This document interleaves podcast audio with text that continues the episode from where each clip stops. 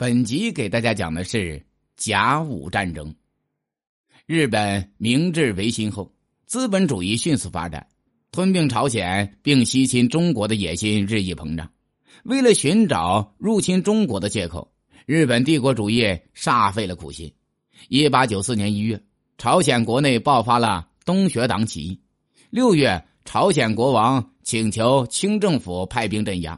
此刻，日本政府一方面劝诱中国何不速带韩戡乱，另一方面又以保护使馆和侨民为理由，大量出兵汉城。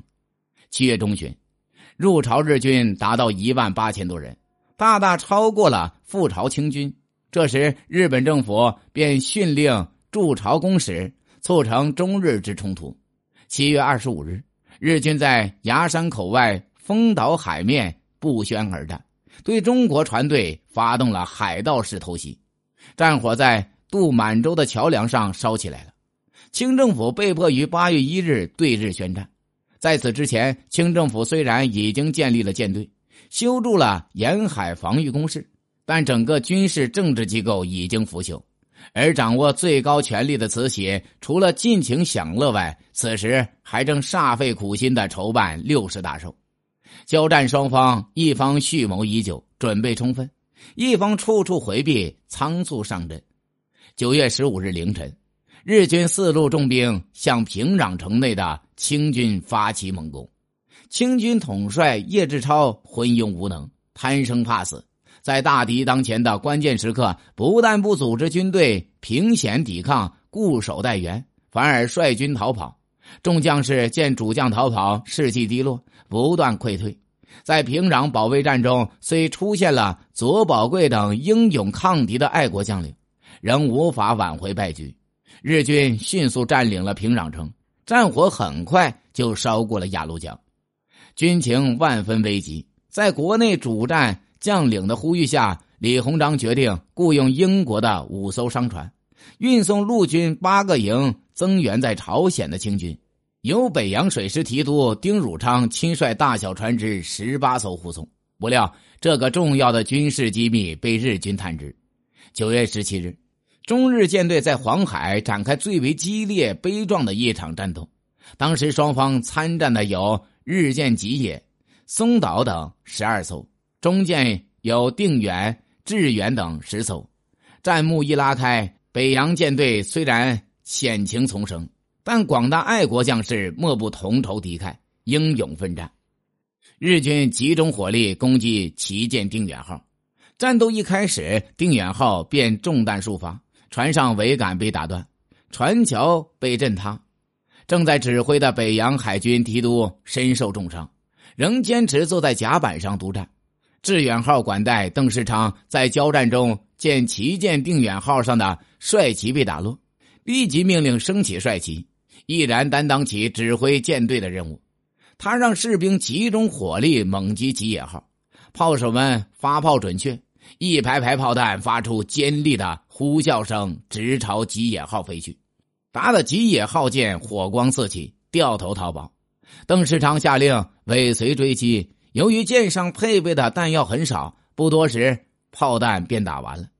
吉野号发现这一情况，便又反扑过来。邓世昌在广大爱国士兵誓与敌人血战到底的精神鼓舞下，毅然决定开足马力撞沉吉野号。视死如归的官兵们怒吼声在黄海上空回荡。日军被中国水兵视死如归的精神所震慑，纷纷跳水逃命。就在致远号逼近吉野号的时候，不幸撞上了。敌舰攻击定远号的鱼雷，锅炉爆炸了，舰上燃起了大火，船体缓缓下沉。但舰上的二百余位中国官兵竟无一人跳水离舰，他们在高呼杀敌的喊声中，随着自己的军舰，随着舰旗沉没在黄海的怒涛中。当致远、经远被敌人炮火分隔开后，经远号也在激战中负伤，管带。林永生指挥受伤的经远号独立作战，力图把敌舰吸引过来，让致远狠狠的打击吉野。在混战中，一敌舰受重伤，企图逃跑，经远号立即开足马力追击，准备给予致命的打击，不幸也中了鱼雷。林永生大呼：“为国杀敌，死而后已！”全舰官兵同仇敌忾，在舰身逐渐下沉的情况下，继续向敌舰猛烈射击。最后，全舰二百七十余人，除十六人获救外，其余全部殉国。他们的爱国精神和气节让后人无法忘却，致远经远将士的英雄壮举激励了舰队众多官兵的斗志。战斗持续了五小时，在北洋舰队的猛烈攻击下，敌舰大伤元气，旗舰松岛号受创极重，官兵死亡一百余人，完全瘫痪。日军见战事不妙，就先退出了战场，北洋舰队也返回了旅顺。黄海海战后，北洋舰队尚存的军舰停泊在山东半岛的威海卫军港内。日本侵略者为了使清政府屈服，决定歼灭北洋海军。日本海军对中国发起了新的进攻。十一月中旬，旅顺局势危急，丁汝昌亲往天津，请求率舰前往救援。身为北洋大臣的李鸿章。不但不支持丁汝昌的爱国行动，反而大加训斥。不仅如此，还革去丁汝昌的尚书衔，摘去其顶戴，以示惩戒。由于没有援军，旅顺很快被日军占领。日军在占领大连、旅顺之后，接着就发动了对威海卫军港的袭击。日军从海陆两路对清军进行夹击，封锁了威海卫东西港口。并从南北炮台和停泊在港口外的军舰上一起发炮，轰击港湾，使北洋舰队陷入了困境。此时，日本联合舰队司令写信诱敌丁汝昌，丁汝昌严词拒绝了。随着威海卫形势的日益危险，窃据北洋舰队海军副都督的英国人马格路等人。勾结营务处道员牛长炳和一些贪生怕死的将领，胁迫丁汝昌投降。